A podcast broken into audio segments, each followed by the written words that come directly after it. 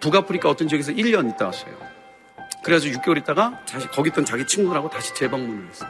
한국 사람들이 가장 어렵다고 하는 지역에 놀러 갔어요. 왜? 거기 자기가 1년 동안 살면서 만났던 친구들이 있거든요. 청년들. 그러니까 거기들 너무너무 반가워하죠. 기뻐하는 거예요. 그래서 거기서 3일 동안 머물면서 전도 초청 집회를 했대요.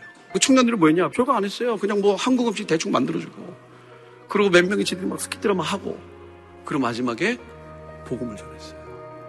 그 청년이 자기가 이제 다시는 여기 못 올 것 같은 친구가 얼마나 애절하겠어요. 이, 이 현지인은 언제 만나보겠어요. 그러니까 자기가 뭐 있는 힘을 내 복음을 전한 거죠.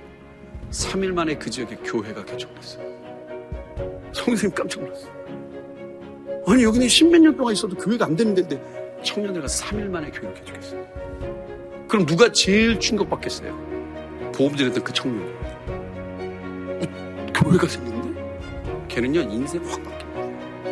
너무 충격이죠. 우리 한국교회 지금 이 급변한 시대에 가장 지금 필요한 게 뭐냐? 진영 밖으로 나가는 물결이 터져야 됩니다. 그냥 평범하게 똑같이 뭐 직장 다니고 뭐 대학 가고 가지 말라는 게 아니라요. 거기서 6개월이든 1년이든 가면 돼요. 그냥 주님 보는 거예요. 그냥 하나님 바라보고 하나님 한 분만으로 채워지는 거. 거기서 자유가 있고, 거기서 회복이 있고, 거기서 역사가 있는 겁니다. 하나님 우리에게 안식을 주신 이유가 뭐예요? 딴거 다 끊고 주님만 봐라. 요것만 제대로 돼도 8, 90%의 우리 회복이 있습니다.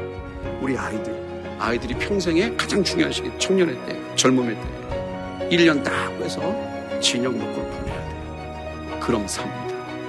그런 애들이 돌아와서 변화시키는 거예요. 물결이 됩니다. 더